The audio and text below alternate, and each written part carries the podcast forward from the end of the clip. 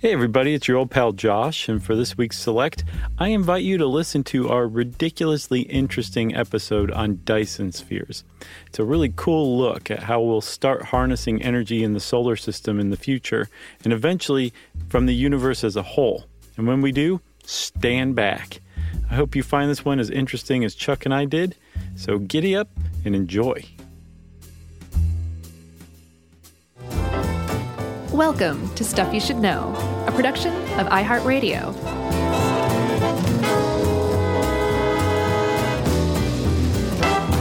Hey, and welcome to the podcast. I'm Josh Clark, and there's Charles W. Chuck Bryant.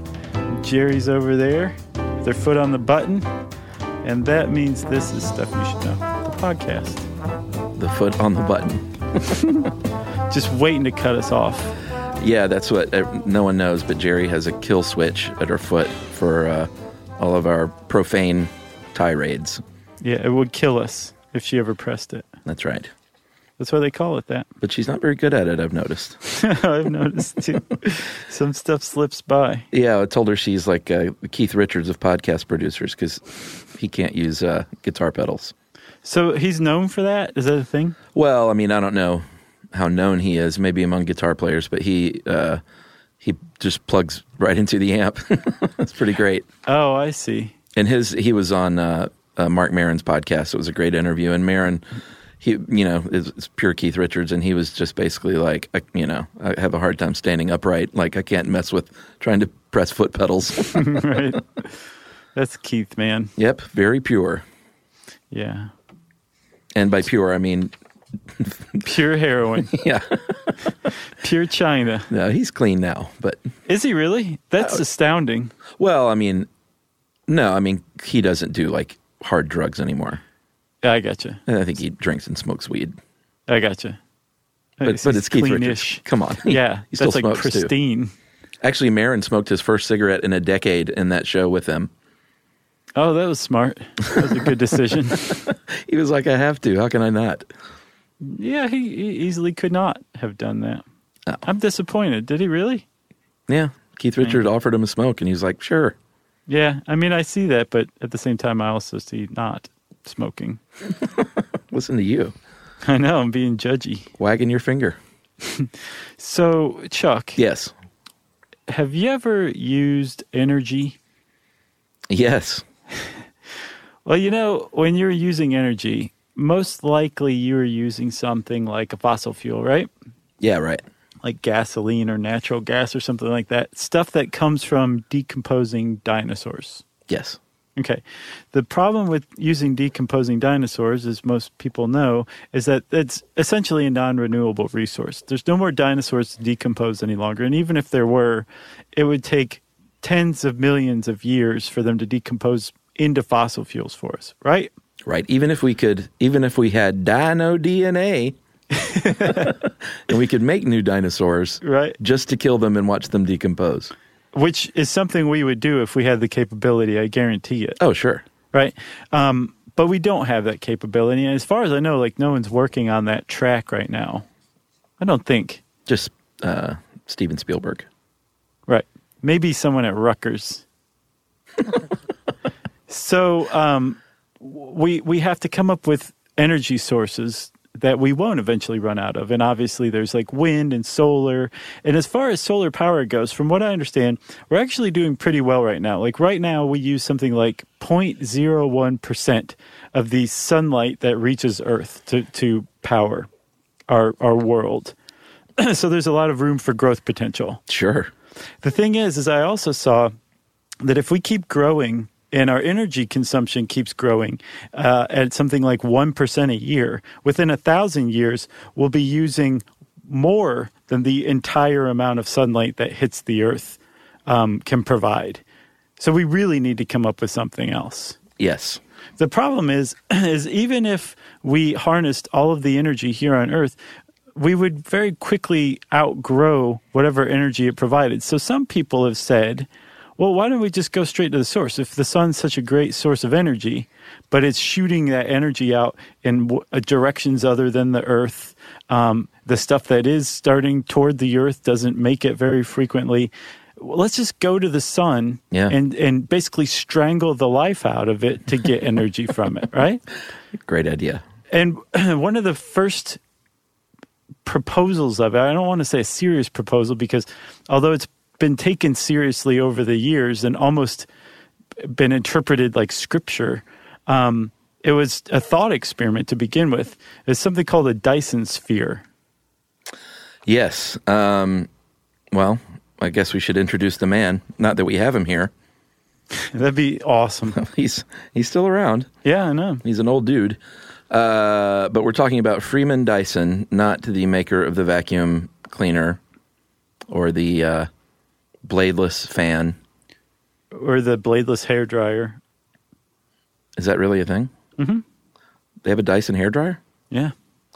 You know what? The I was so disappointed when I found out what the the bladeless fan was. Why? Have you seen those? Yeah, you can stick your hand through it. It's amazing. Well, I know, and I was like, it, "Is it magic? Like, how in the world is it doing this?" But it's got a stupid blade. It's just housed in a in a casing, yeah, so that's a terrible name for it. and then it just channels it up and you know squirts it out the front. The there the uh, Dyson invention that always got me was the Airblade hand dryer. I think we've talked about this before, where you, like, Oh, yeah, you yeah. stick your hand down in there. I love those. yeah, but they're so filled with germs that actually I was in a, a bathroom the other day and they have a Airblade now that just blows downward onto your hands, and it's actually I'm like, okay, now I'm satisfied with this invention. Well, you know, you're not supposed to rub your hand on the air blade itself. No, but it's so close. It's like you're playing Operation. Like I'm trying to remove a funny bone or something like that. It's almost impossible not to hit the sides of the thing, you know? Your big meat hooks are just rubbing all over everything. Pretty much. That's gross. yeah, it is gross, believe me, because I walk out just crying with my hands held in the air every time I go to the bathroom. Well, you and I have a very big thing about airport bathrooms, mm-hmm. um, and I think I s- had the worst one of my life at uh, Boston Logan on our last tour. Oh, yeah, what happened? It was just not up to snuff. Like the, the first of all, the door, and this might have been just this one bathroom, but the doors to the stalls, none of them secured. They've been ripped clean off. Well, they were there, but you couldn't. You know, the lock didn't work. It was just yeah, I basically had to push my hand against it, which grossed That- me out. Yeah, no, that's not okay. Uh, and then the gap when the door was shut was like two or three inches big. Like you could fully just look in and say, "How you doing? How's your poop?" Yeah. That's That- the the Mr. Peepers model Well, stall. it's just not acceptable, you know, in this day and age to not have complete privacy in there. I, I mean, I agree with you. I, I again, I'm going to reiterate. I think there should be one stall for an entire bathroom so that no one could possibly sit down next to. But barring that, One stall like- to rule them all. exactly. but barring that, though, like the the place, like what we have in our office is acceptable. It's a good second. Oh, it's place. There's like a complete wall in between you. There's a complete wall in front of you, and a door It's a- that's securely shut. Yeah, it's a water closet. Oh yeah, yeah, yeah. I guess I guess it is. Like you're There's fully a lot of water enclosed. flow in there. Oh man, I knew we were going to get distracted by poop. Yeah, this isn't even the porta potty episode. I know. All right. So sorry. Back to Freeman Dyson. Uh, not the vacuum maker. He was uh, born in England. He worked most of his career. He's retired now, but worked most of his career as a physics professor at the Institute for Advanced Study at Princeton University, not Rutgers. uh, he was a civilian scientist with the RAF in World War II. Cool. Uh, went to Cambridge, then Cornell for grad school. This guy's got some bona fides. Uh, and then he's been in news recently by being a big, uh, I mean, brilliant, brilliant man, but he's been in the news recently by being one of the more prominent scientists that on uh, as a climate change skeptic. oh, is that right? Yeah, and not like a complete skeptic. Like he does believe that it, it's. I believe where his, what his stance is that he does believe that it's man-made, but he doesn't think we have enough detail about all the variables for these computer-generated models to be accurate. Uh, I see. So he's he, he's basically saying like it, this is not the end of the world, and in fact, he thinks that increasing levels of CO two can be a good thing for humanity ultimately. how so? I don't know. I didn't get that far. He's like it gets it gives you a pretty good buzz. Uh, maybe. I don't know. It's pretty interesting though. He's like, I think starting about you know six to ten years ago, really started making the news with uh, Huh. his somewhat controversial. Because he's a brilliant man, and all these other scientists are like, "Wow, he's such a smart guy, but he's so wrong on this." Yeah. But then other people are like, "No, he's totally right." That's pretty interesting. Anyway, um, so that's who he is. And he in 1937, well, not 1937, he in the 1960s was reading a book from 1937 called Star Maker from uh, science fiction author Olaf Stapledon. And uh, he saw this thing called a light trap from this book. Uh, and this book also had predicted things like virtual reality, and it's kind of a pretty much a landmark sci-fi science book. And um, he said, "Hey, this light trap sounds like a good idea. I'm going to rip it off." yeah, he did, and he actually it, it was uh, I think a paper that was published in Science in the journal Science in 1960, and it's really short. Did you read it? Yeah, Yeah, it's like I think it took up two pages in Science, um, out of like a thousand or something like that in that volume. But um, it, he basically said this would be a great thing, as you say, to rip off for a thought experiment I'm working on, right? Because just very recently, something called Project Ozma had been created, and that was they started to search the sky for extraterrestrial intelligence. It was the first SETI, um, and they were looking for radio signals, still are. But Dyson was saying, well, hold on a second. If you're going to start looking for extraterrestrial beings, like signs of intelligent civilizations, you should maybe start looking for these. And, and they came to be called Dyson spheres because he was the first one to popularize it, even though he got the idea from Olaf. yeah. He actually said um, he thought a Stapledon sphere was a better name, but I Oh, guess not good enough to actually use it. Right, right. Yeah, yeah. He said it once. Right, very That's- quietly. Yeah, but so this Dyson sphere, he, he it was originally created as a, again, a thought experiment. He he wasn't he didn't talk about how to construct it necessarily or uh, anything like that. Although there was some follow up correspondence um, after the letter first came out, but almost immediately people started thinking about how you would create one of these things this this Dyson sphere, and the the whole point we should say basically at its at its basis, a Dyson sphere is um, an engineering project, a mega structure that initially was thought to be basically a hollow sphere that you built around a star. For example, we would build it around our sun. Right. And the whole point of this thing is on the inside of this sphere are solar arrays so that all of that sunlight, like we were talking about earlier, that gets wasted as far as we're concerned, Yeah. is captured and convert it into usable energy for us.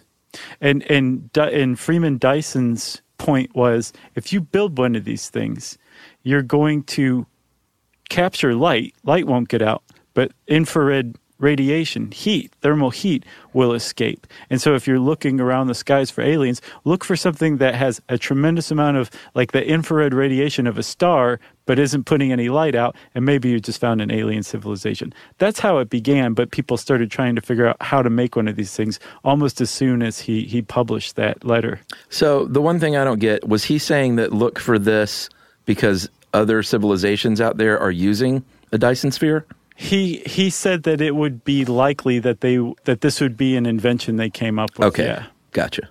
Yeah. All right. Well, um, let's go. Should we go to uh, this uh, Nikolai Kardashev I real think quick? we should. I think we can't put it off any longer. It's pretty interesting. In the 1960s, there was a, an astrophysicist named Nikolai Kardashev, and um, he was a Bond villain. And uh, actually, he wasn't, but he should have been. Um, he had the, this idea that there were three classifications of civilization. Uh, type one, which is basically we have learned how to harness all the energy on the home planet, like everything you can possibly harness here on Earth. And you would think, well, that's probably us. We're not quite there yet. Uh, really smart dude named Michio Kaku, um, not a Bond villain either. He said uh, in the next hundred years or so, maybe 200 years, we might actually be a Type 1 civilization.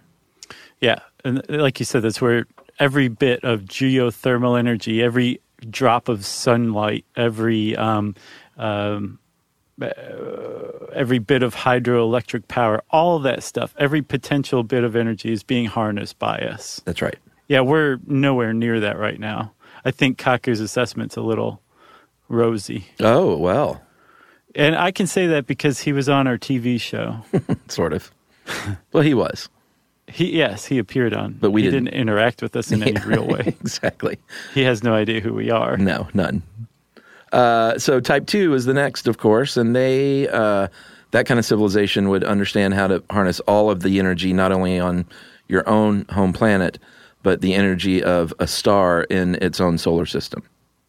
Right. That's bad. where the that's where the Dyson sphere comes in. Yeah, You know. that's what So- we aspire to do one day. Right. Maybe a million or so years from now. And then type three is just kind of like following this logical progression. Right, and that's harnessing all the energy of all the galaxies, or of entire galaxies, not necessarily all of them. Yeah. I think the the second the second stage, the type two civilization, would be um, the either the hardest to get to or take the longest to get to. Right.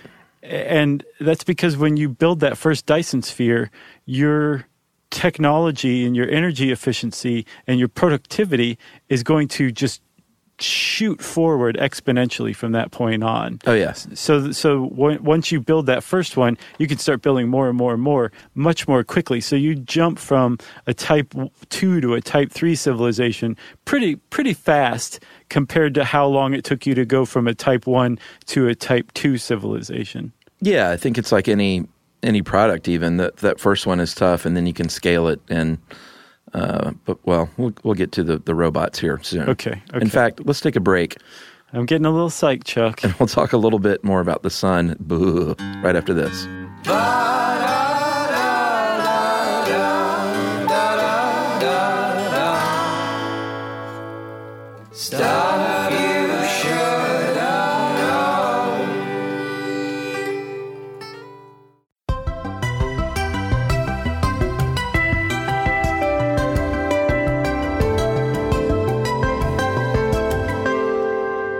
All right, so I went when I said the word sun.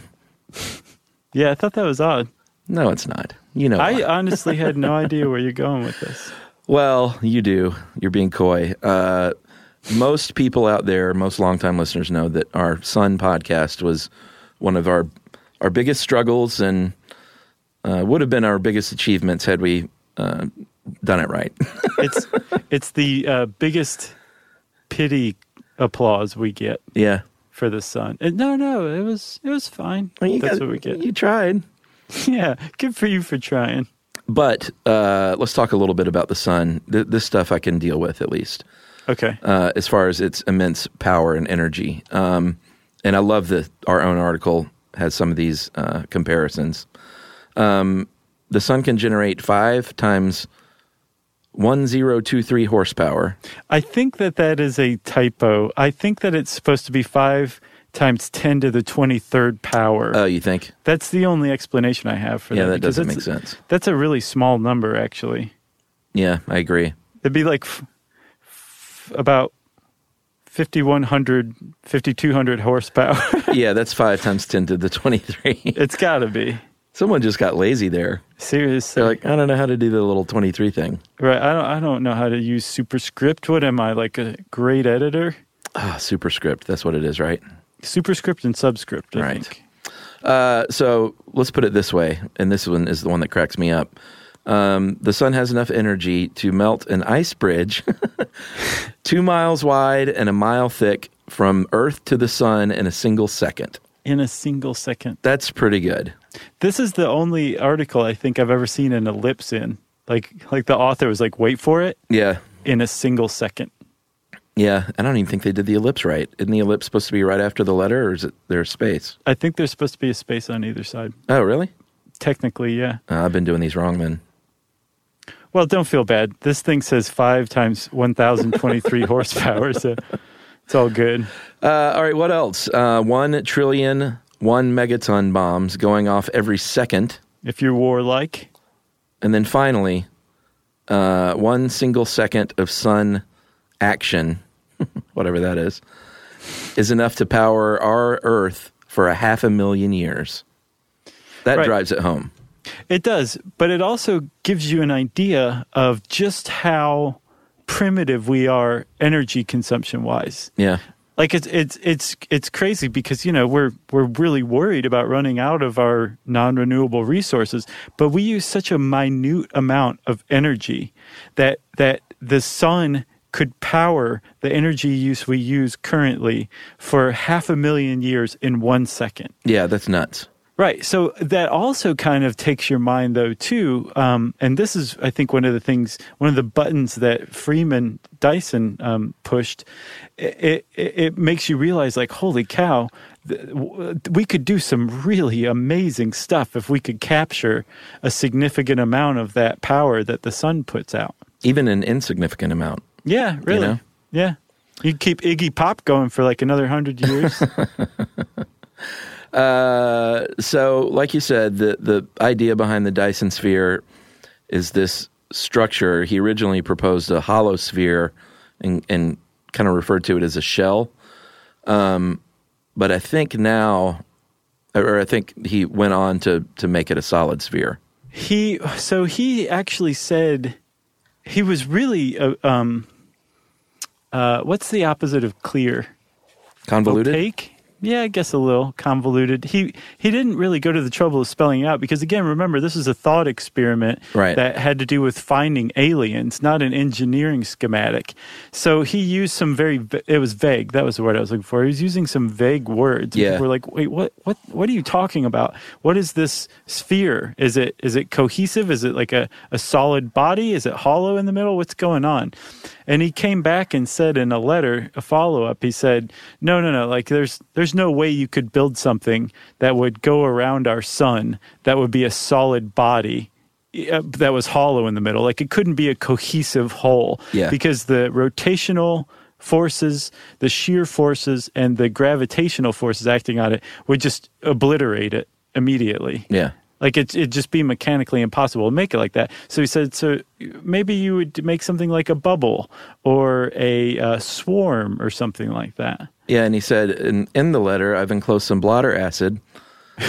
Put it on your tongue You're gonna love this. It's dynamite. and call me in an hour. Might make a little more sense.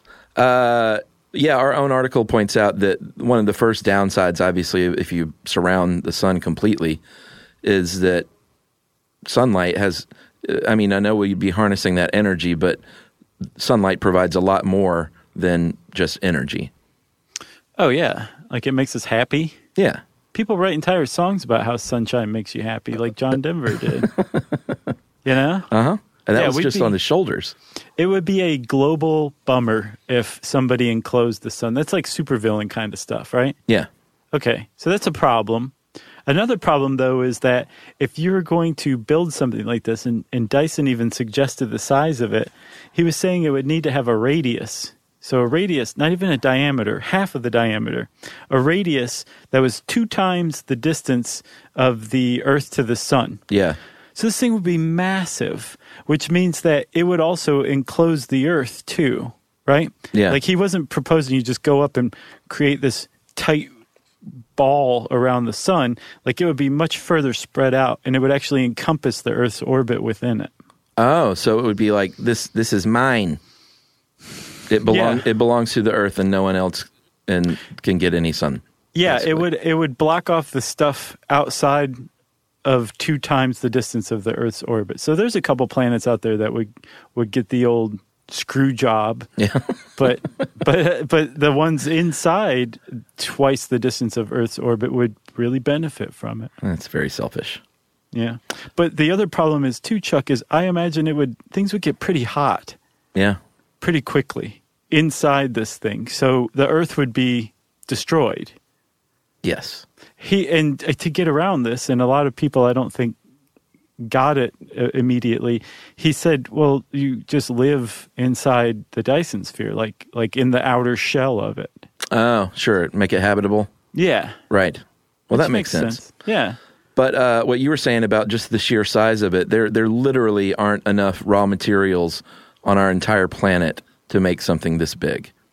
In fact, in our in our entire solar system, there probably aren't enough raw materials to make a structure like this. No. And not and not still try to inhabit it. There's just no way. Yeah. Some people say though, in and Freeman himself, I keep wanting to call him Freeman like that's his last name, Eh, but I just end up sounding like I know him on a first name basis. but he he was saying um, you might be able to build something like this by disassembling Jupiter. Well, that was his suggestion. Oh, really? Yeah, he said disassemble Jupiter and uh, put it back together, and you could build a uh, Dyson sphere um, that had the a radius twice the distance from the Earth to the Sun, That mu- and make a solar array of it. must have been some good acid.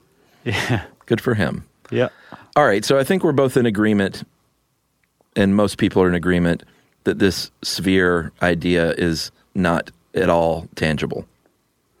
Not as like a cohesive whole. No. Like it just remains in the realm of thought experiment. So why bother? Oh, well, that's the interesting thing to me. It basically is kind of like he meant it as a thought experiment. It's been brought out of the realm of thought experiments. And yeah, we're, we're in no way, shape, or form capable of doing this, but a lot of people have tried to figure out how to do it. And I think it's it's one of those things that's like, yeah, it's theoretically possible, um, but we're just it's not at our we're we're nowhere near that that level of capability right now. Well, I think his other ideas that he came up with though are are decent. Oh, like the swarm and stuff. Well, yeah, I mean, let's let's get to that. He uh, he himself even said the sphere is probably not very realistic at all. So why don't we do this? Why don't we think of different machines maybe uh, that are in, independent of one another that actually circle the sun, collect this energy, and then beam it back to Earth? Right. So so to him, his initial idea was that sphere, and then what it came to be was that the sphere was like this umbrella term for these different, slightly more realistic ideas, like Yeah. the swarm or the bubble. Right. So like like what's the swarm? Uh, well, the swarm maybe they they're in different orbits, and they uh, like the swarm. He likens it to bees. Like instead of gathering pollen, they're just uh, around the sun, moving around, gathering energy and power. Right. And, And some of like- those might be habitable too. Right. And they're like they're they're solar arrays that are satellites that are moving around on independent orbits of one another. That's right. And if you and the way that they would make a Dyson sphere is, yeah, there's a lot of space in between them. But if you step back a few orders of magnitude further back into the other parts of the galaxy or the universe, Yeah. it would appear as basically a, a whole sphere around the the sun. Yeah, sure. So it still falls under that category, right? Yeah, he had to keep that sphere thing because of branding. he didn't want to lose that. He's like the genie's out of the bottle. They were like, you really don't need it to be a sphere. He's like, oh, well, it's got to be a sphere. uh, so those satellites are actually, they would be called uh, statites. Well, no, if they were the bubble, they would be statites. This guy's got it wrong. Oh, really? Mm-hmm. I thought the solar sails could be the statites. No? So the what I saw the difference between the swarm and the bubble was that the swarm has the satellites in orbit around the star, and they're they're in their own orbits, not interacting with each other. Oh, I gotcha. A bubble is where the satellites are in a fixed position relative to the star. So those are the statites. Right. So they're just kind of hovering outside of the star, um, not in orbit. Okay. Just just kind of hovering instead. And then those are the two. And then the third are the solar sails, correct? Well, you can make a solar sail, or you can make any of them with solar sails, and I don't know where that guy got that. Yeah, did we do a whole episode on solar sails? Mm-hmm. Yeah, so I mean, it makes sense if you get a, a bunch of these solar sails orbiting the sun. Uh, you might think that you could harness the power and send it back to Earth some way.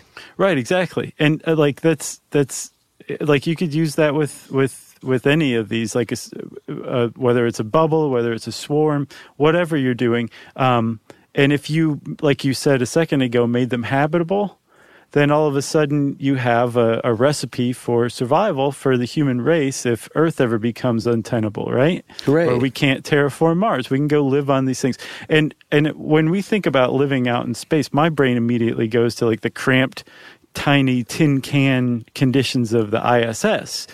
These things don't need to be like that. I mean, if we're creating Dyson spheres, we're going to be advanced enough that we could build some really luxe um, satellites and statites as solar arrays to go hover or orbit around the sun, right? Yeah. So they could be huge, so so big, in fact, that that Dyson was saying this this doesn't have to be an engineering project that's carried out by a central global government that's directing the whole thing.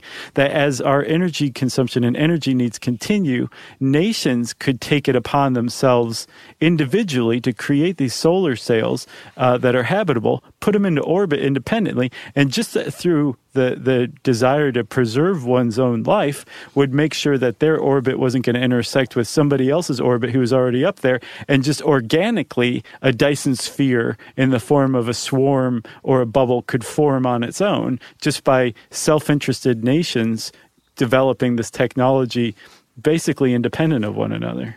Wow. I don't know.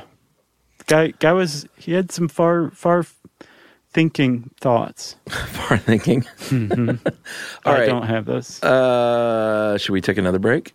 I think so. All right, we'll do that and we'll uh, wrap it up a little bit with how to get this energy back to the home planet.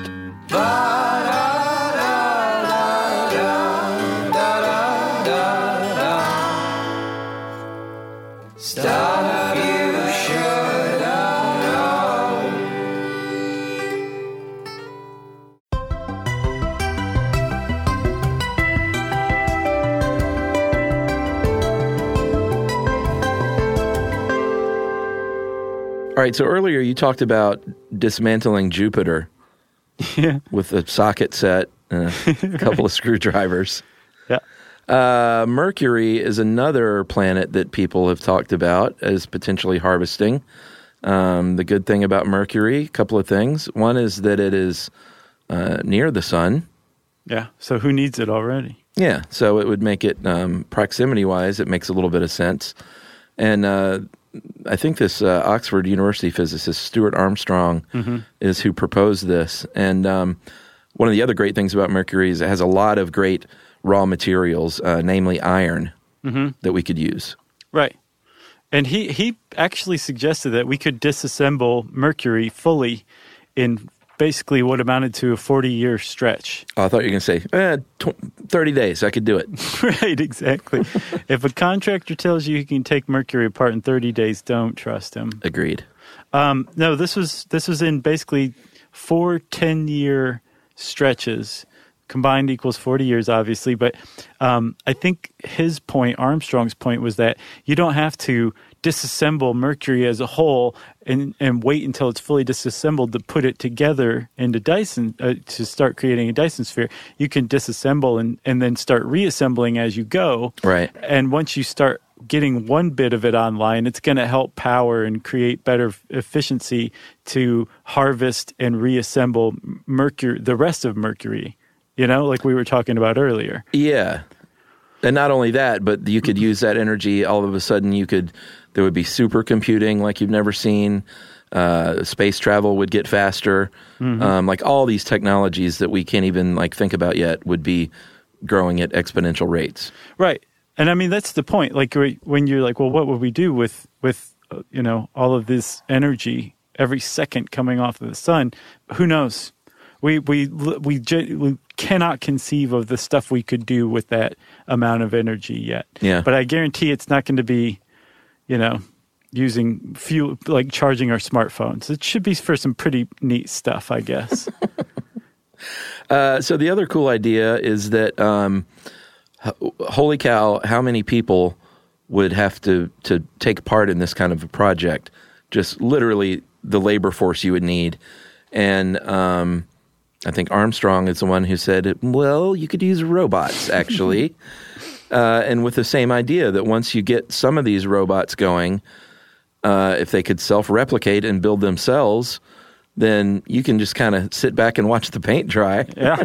on Earth, and all these robots are up there just uh, building themselves and working and working uh, and doing everything for you. Exactly.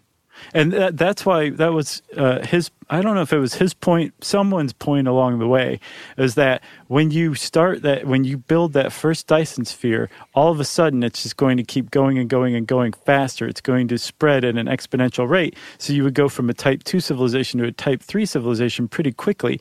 And as a matter of fact, you would also, if if this project was carried out by a centralized government, it would spread so quickly and so far uh, in such a, a, relatively short amount of time. Something like going from that first Dyson sphere to um, colonizing an entire galaxy yeah. in something like a million years.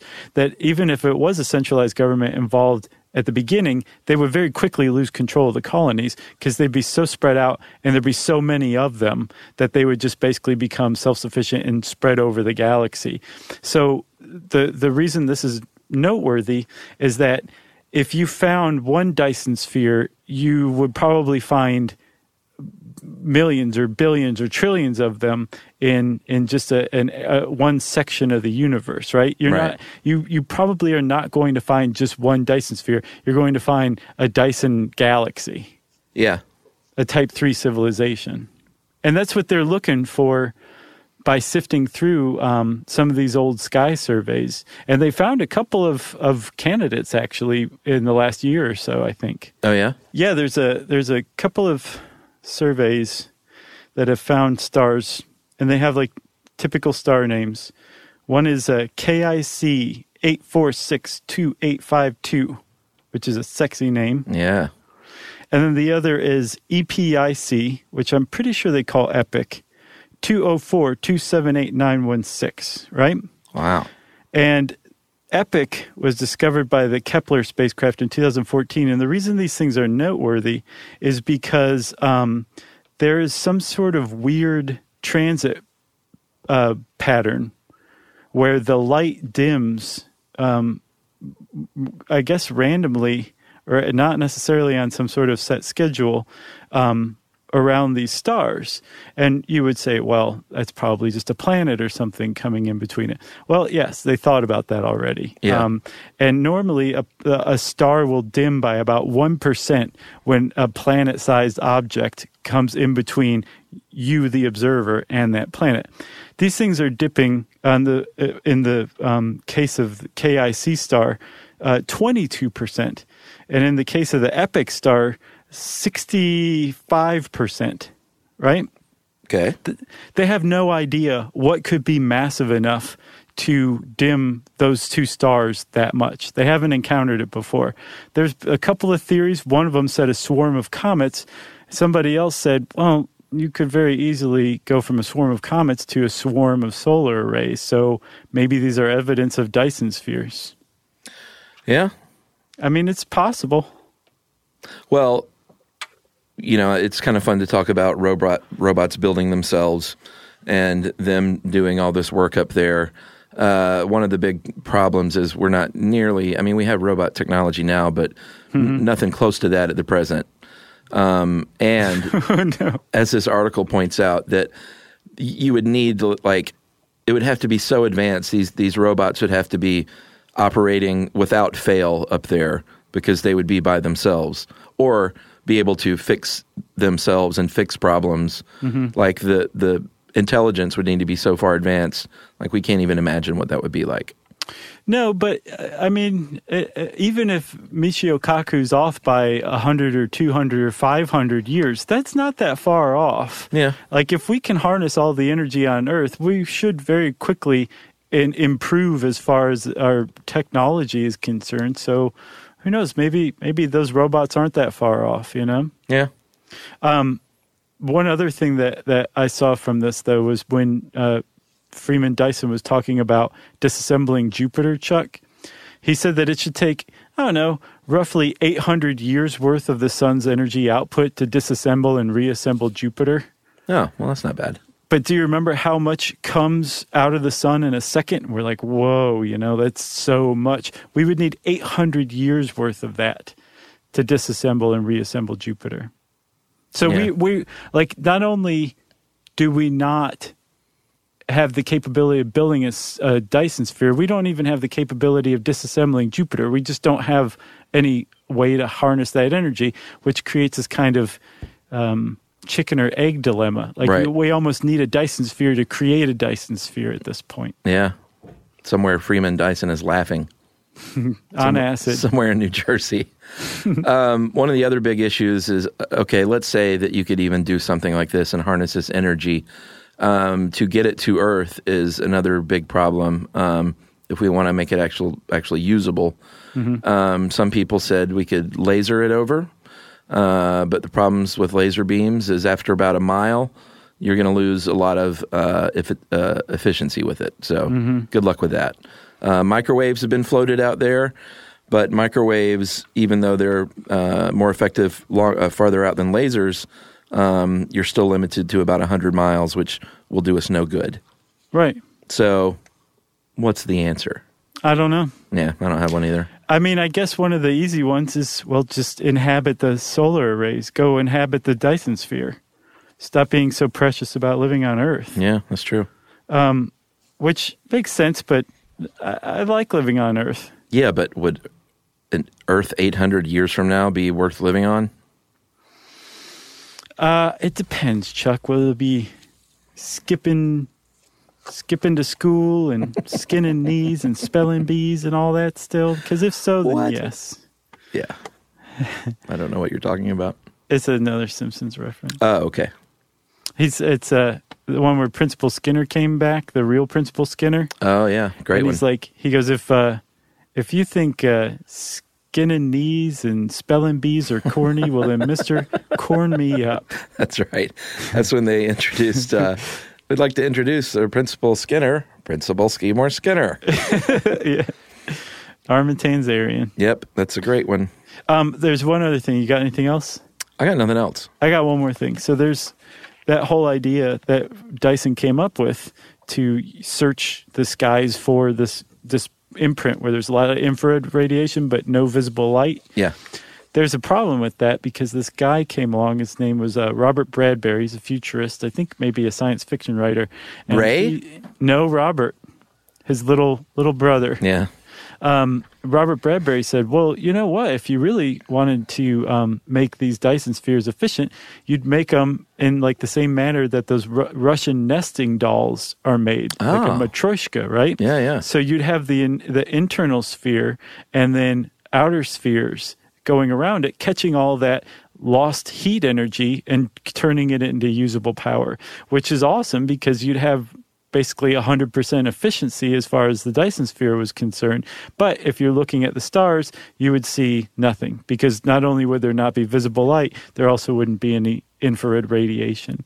And Freeman Dyson just hung his head, went into his room, shut the door, and lay down on his bed for a while. The end.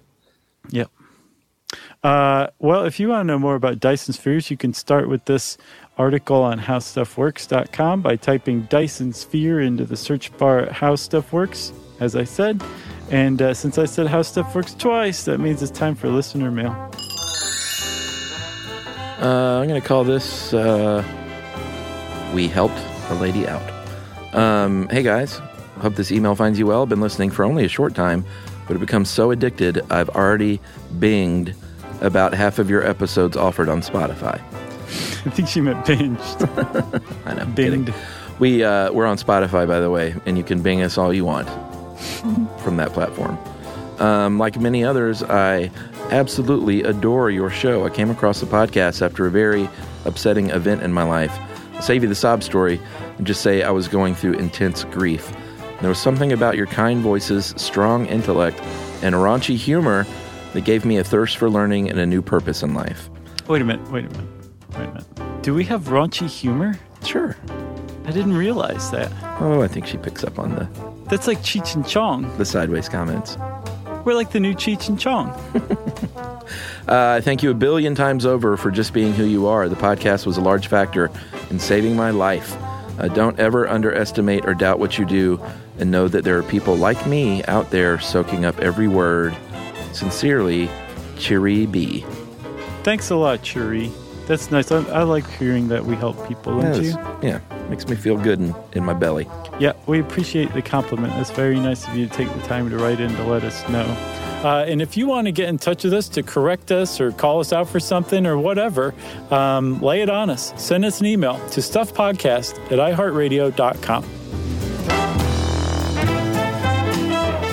Stuff You Should Know is a production of iHeartRadio. For more podcasts from iHeartRadio, visit the iHeartRadio app, Apple Podcasts, or wherever you listen to your favorite shows.